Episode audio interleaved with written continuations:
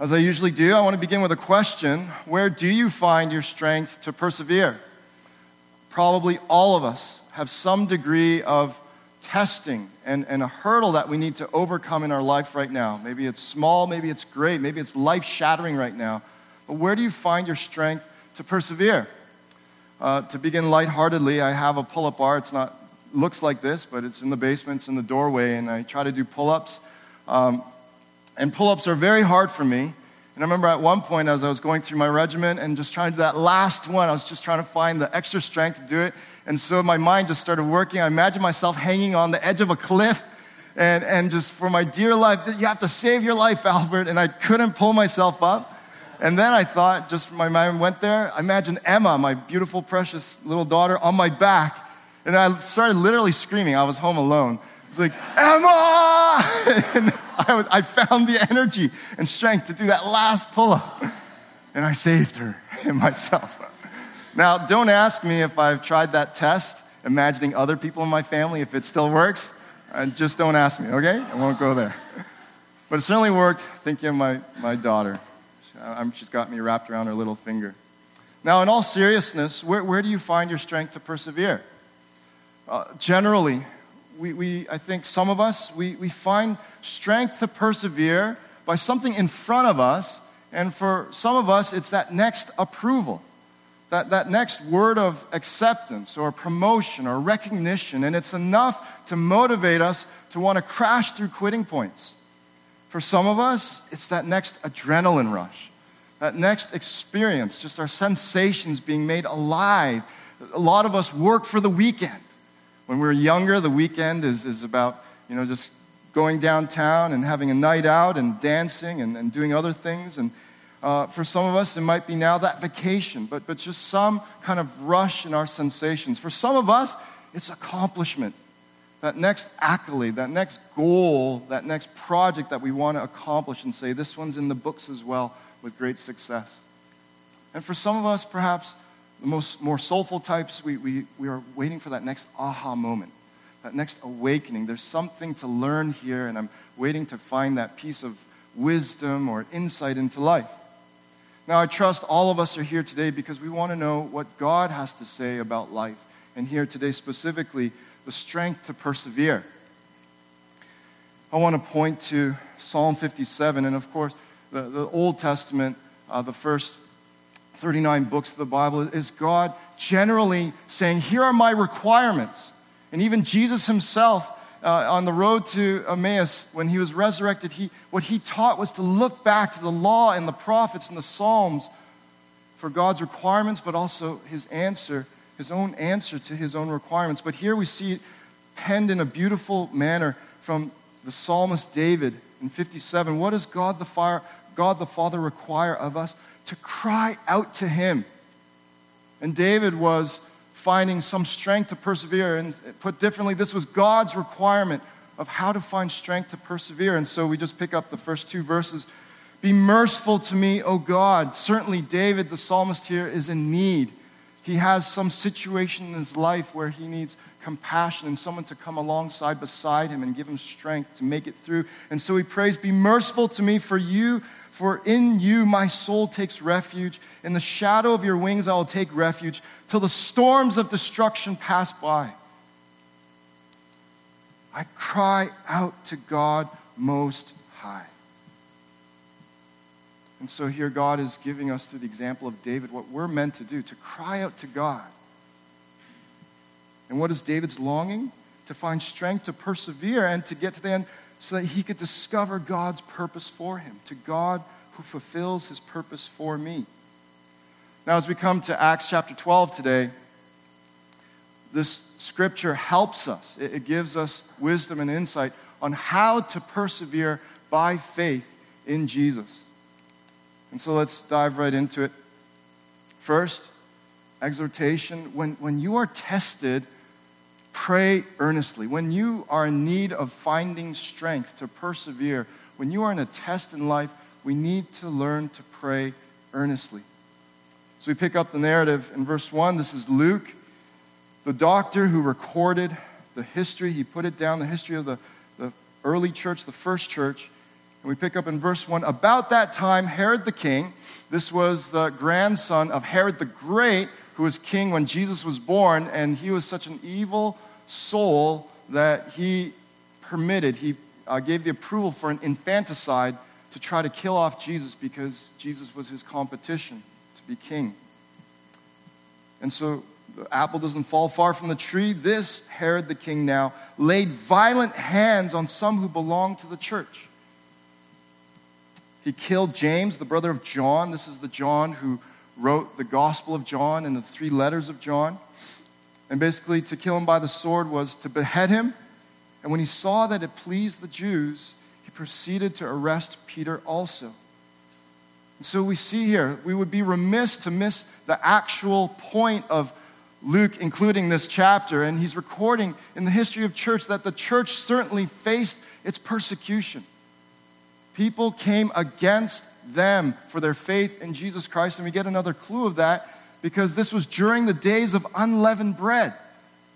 That is basically, in biblical terms, the time for the Passover. And what does that mean for the Christian, for the Christ follower during this time when this was happening, but for you and me today? As far as I can put it together, as I comb through uh, the first 11 chapters of Acts, there's no other mention of the Passover. So, this, as far as I can deduce, is the first anniversary of Jesus' death and resurrection. This is the first Good Friday and Easter. Jesus had come, and during the Passover, he died. He went to the cross. He resurrected. He uh, showed himself to witnesses. Then he ascended into heaven, and now the Spirit has come, and we've seen the first year of the church in the first 11 chapters. And now this is the first year anniversary of Jesus' death and resurrection, the first Good Friday and Easter, if you will. And during this time, because of their faith in Christ, and especially at this time of the year, and they're remembering what happened to Christ, maybe Herod was trying to make a statement that this Jesus who died a year ago, he's not worth following. And so he targets the leaders of the church, James, and then he proceeded, and when he saw that it pleased his people. Isn't that often how persecution happens. Uh, certainly, you and me, we don't face the kind of persecution that the early church did. And we would be remiss as well to forget the persecuted church today, February 4th, 2018, somewhere in the world. And this is a map, what you see on the screen. The green and orange countries are countries where Christians are still being martyred, literally, and living in precariousness as the early church was. And we would be remiss to miss the, the, the main point of Luke leaving this chapter for us. That when you stand up for Christ, don't be surprised if you become persecuted, if people come against you. And just as Herod, because it pleased others. That's how often just uh, majority opinions happen that don't agree with, with Christ and his ethics and his values and, and, and living as the church, and, and they'll question Christianity. And here in Toronto, perhaps it'll come as being made fun of and, and lesser persecutions. But nevertheless, it, would mature us as a church. It would mature you and me as believers to not forget the blood that was spilt and the blood upon which the church was built, starting with Jesus's. But here's the exhortation. As Luke continues, they seized Peter, put him in prison, and now Herod's intention was to eventually make an example of Peter as well and martyr him, Uh, execute him. But look at the response that the church had, and you and I are supposed to have today, February 4th, 2018, as well. So Peter was kept in prison, but earnest prayer was made for him to God by the church. addressing my fellow Christian friends, the church. We are meant to be a praying people. We are meant to be a praying people. Why? There's blessings in prayer. The blessings of prayer in Jesus' name, just two for today. Relief for our troubled lives. This is what I've experienced. I've shared very openly just my in the past uh, year and a bit, especially just navigating depression. And in my darkest moments, when I cry out to God, when I pray in Jesus' name, eventually there does come a peace, a concrete peace in my heart that calms my mind down, my anxiety down. This is a blessing of praying in Jesus' name, a relief for our troubled lives, and the assurance that God is concerned about our every need. Why? Because consider this thought when you pray in Jesus' name, God cannot be deaf towards you because he cannot be deaf to Jesus, his son. So even though you don't sense something initially, even though you don't hear anything audibly, just know, believe, have faith. God hears you. He does hear you. And so we can conclude with another fellow pilgrim, Kenneth Osbeck. Through the ages, devout believers in Christ have recognized the necessity of maintaining an intimate relationship with God through his ordained channel of prayer. Be encouraged to keep seeking God, crying out to him, praying. Second, ask God to turn your tests into testimonies for his help. Ask God to turn your tests into testimonies of his help. See this in the next few verses. But first, a thought to put us get, get us thinking about this, George Matheson in his Rests by the River devotional says, Our God does not beat down the storms. He doesn't get rid of your circumstances. He doesn't wave a magic wand and all of a sudden put you in a nice little clean bubble and make your life sterile. No, He rides upon the storms, He works through them. And we see this in chapter 12. We see this in, as Luke picks up verse 7. And behold, an angel of the Lord stood next to him and a light shone. This is Peter in the prison cell now. And a light shone in the cell. He struck Peter on the side and woke him, saying, Get up quickly. And, and then the next verses unpack how the angel delivers Peter. Now, let me pause here. And, and to my skeptic friends here today, I'm someone who also tries to be intellectually honest. And I know what we just read. I, I have to pause and just call a spade a spade. This seems fanciful. And you're probably thinking, okay, so where are the unicorns now? And it seems fanciful, like a fairy tale. Well, I want to invite all of us right now just to put on our thinking hats. Put on our thinking hats and just consider this argument. And I'm just going to read through a few quotes. Modern science wants to believe in angels. Just look at our intense and exorbitantly funded search for extraterrestrial life. Let's be honest. We want to believe in the supernatural. The Bible tells us that the supernatural is already right here.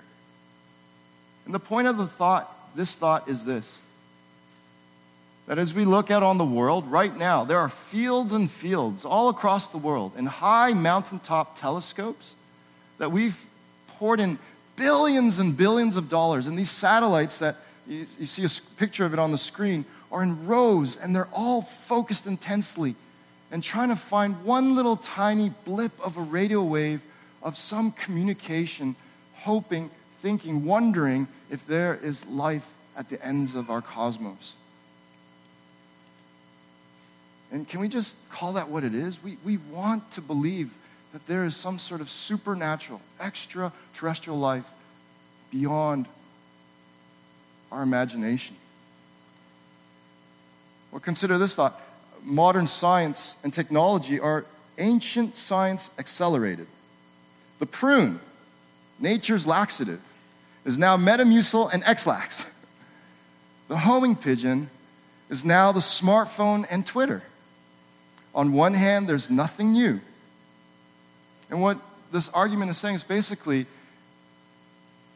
primitive science has just developed and progressed, and, and the basic ideas have, yes, turned into more sophisticated technology and little microchips and wires and so forth, but pretty much it's, it's just all the same thing on the same trajectory So, modern science and technology and even medicine is just science accelerated.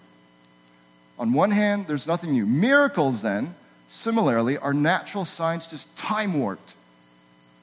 They show us a glimpse of the final, renewed, and good life God intends in His new creation. One pastor puts it this way We usually typically think of, and critics, skeptics think of uh, miracles as a suspension of the natural order that it's going against the laws of nature. But as we understand it, as I understand it, is no, it's God actually not suspending and, and being illogical even to the principles that He's woven into this universe, but He's actually restoring what He always meant to be the perfect natural order before sin came and mucked up our whole existence. And so when we see miracles, today it's not a healing, but we've seen many healings and Acts. And this is a sign of our, our final life where God will heal everything and restore everything to what it was meant to be. One more thought, then, even modern science, modern medicine, then, at heart, is hoping for the resurrection. If not, then why do we work obsessively to curb the inevitable death? You see, even modern medicine and all its wonders are a sign that point to a better world that our hearts long for. Why do we want cures to work? Because we want to be with our beloved friends and family for as long as we can. There will be, see, modern medicine, it, it's just a, a, a pointer to a better world that we long for, that everyone will have every limb, everyone will be able to run and dance and, and have healthy minds. It actually points, even our science points to the fact that we long for a better world. So when we pray, we're reminded that we live in tension between times, that there will be a day when we will no longer need to pray. And this is now coming back to the, the actual point, the second point. We want to pray. We want to ask God to take our tests and turn them into stories, testimonies of His help and so we see Peter conclude this way in verse 11. When Peter came to himself, he experienced the miracle. Now I am sure that the Lord has sent his angel. The point is, Peter realized that this test was all to come to know and experience God all the more, his help, his grace, his provision. And so he realized this. Now, I know day to day, you and I, we don't experience the extraordinary, supernatural miracles as much. And even in Scripture, if we're honest, we look through the Bible, the New Testament, they were far and few between. They were the exception. The miracles were the exception. Even Jesus himself didn't heal everybody while he was on earth. The purpose of these miracles was a sign to point to the new creation, our, our, our hope in eternity. So don't miss out. Just because you don't experience extraordinary miracles every day, don't miss out on even what the, the pop artist Sarah McLachlan has a beautiful song looking for ordinary miracles. And in our lives, when you are naturally impatient, and as you pray and cry out and walk in step with the Spirit, and then you experience an ability to be patient because you think of Christ and how he's been patient towards you. That's a miracle. When you are able to hold your tongue, when you normally would just be quick to send a rampage of verbal missiles, because you think of Christ and because of him, God withholding his words of condemnation towards you. That's a miracle when you are able to look out on your life, and even though you've amassed great wealth and position and, and you're in a great station in life, and you realize that all of this is for naught if I can't be reconciled with God, be me right before Him, and you're willing to bow low, you're willing to let down your pride and humble yourself before God and say, Jesus, what you did for me, I get it, I accept it. That's a miracle. Third, then, find strength to keep going by sharing your testimonies of God's help. We see this in the last section. And just getting to the end, as Peter is freed, he goes to the church that was gathered in hiding. And then he's now with them. And verse 17, what does he do? But motioning to them with his hand to be silent, he described to them how the Lord had brought him out of the prison. I, I'm so grateful for Peter's example here. Even though he experienced this miracle, he doesn't make the focal point the sensational experience. But even the miracle, the whole point of it was for him to come in a greater, deeper encounter with his Jesus, to fall more in love with this Jesus that has loved him and set him free. And so he describes to them how the Lord had brought him out of the prison. Can you do that? When's the last time you shared your own personal story? Whether it's how you came to Christ or just a most recent uh, experience you had of leaning in by faith in Christ and looking to Him to persevere and find strength in Him and, and just sharing how He's been a help to you. Now, Peter here, he was set free from a literal prison. And we would be remiss, again, if we forgot our Christian brothers and sisters who are literally in a prison today, right now, because they're still part of the persecuted church. We would be remiss if we don't keep that in our view and, and let that humble us and, and give perspective on our, our day, day lives here in Canada. But there's also a heart, there's, there's a symbolism behind this too. You can tell your stories how of how the Lord has set you free from your emotional prisons, your, your psychological prisons, your, just getting you through a, a tough spot at work. Tell these stories. And look what Peter does. After he tells his story, then he departs and he goes to another place. What's that saying? He kept going on the mission. He kept staying on mission. And this test that became a testimony as the church was praying and found strength to persevere as they leaned into God, cried out to God through prayer. It became their strength. And He has strength to carry on and to complete the mission. Let's begin to bring it home. So, who here, myself included, who here trusts God's name and His steadfast love to the point of perfect peace? Raise your hand if you do. It's, it's rhetorical. Okay, amen. Thank you.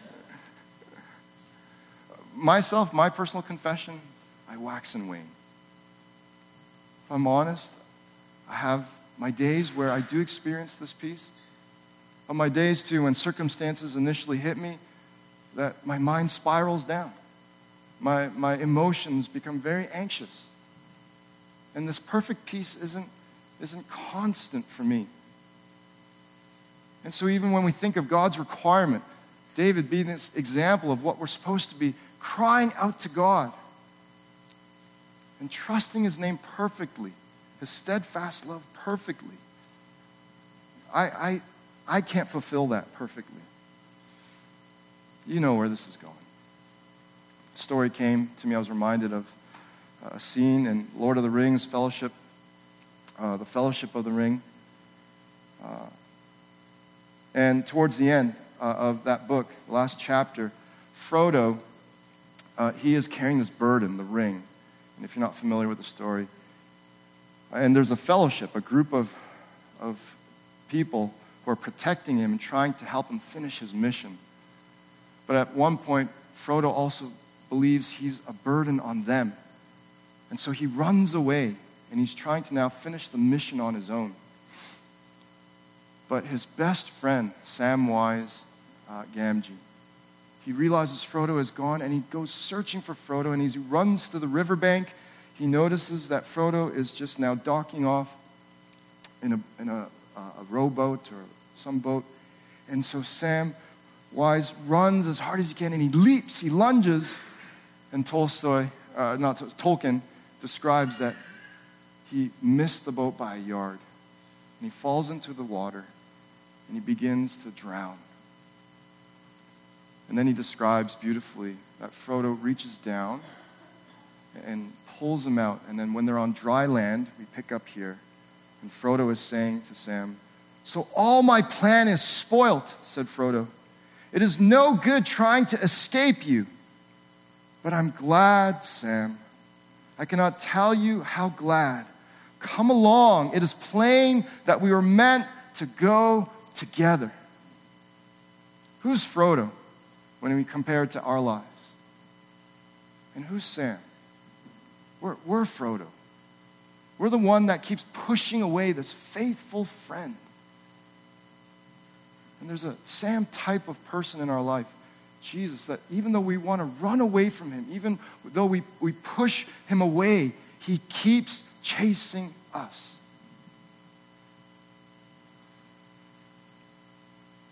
And we see a clue of this in today's scripture. Verse 3 during the days of unleavened bread, the first Good Friday and Easter Sunday. And the people of God, the reason why, even though their prayers faltered, and we saw actually there was a girl that they couldn't believe that it was Peter. They thought, no, it must be his angel. He should be dead.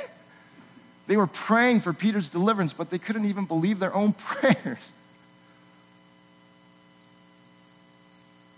And so we're reminded of this Jesus, this good news. The good news of the cross and the empty tomb. It's always two sides of the good news. First, the good news of the cross is that where we fail to cry out to God, Jesus cried out to God to the point of death on the cross. Your prayers and the strength of your prayers don't depend on you. And your ability to find strength to persevere through whatever test you are facing, it doesn't depend on you. It depends on this Jesus who cried out to God even where we fail to cry out. And the good news of the resurrection is that God is declaring to Jesus, when, when God raised Jesus from the dead and he walked out of that tomb, that tomb was a literal and symbolical prison of sin and death. And God the Father was happy to vindicate Jesus and set him free from that prison of sin and death. And what he's saying to Jesus is, I have heard you, son.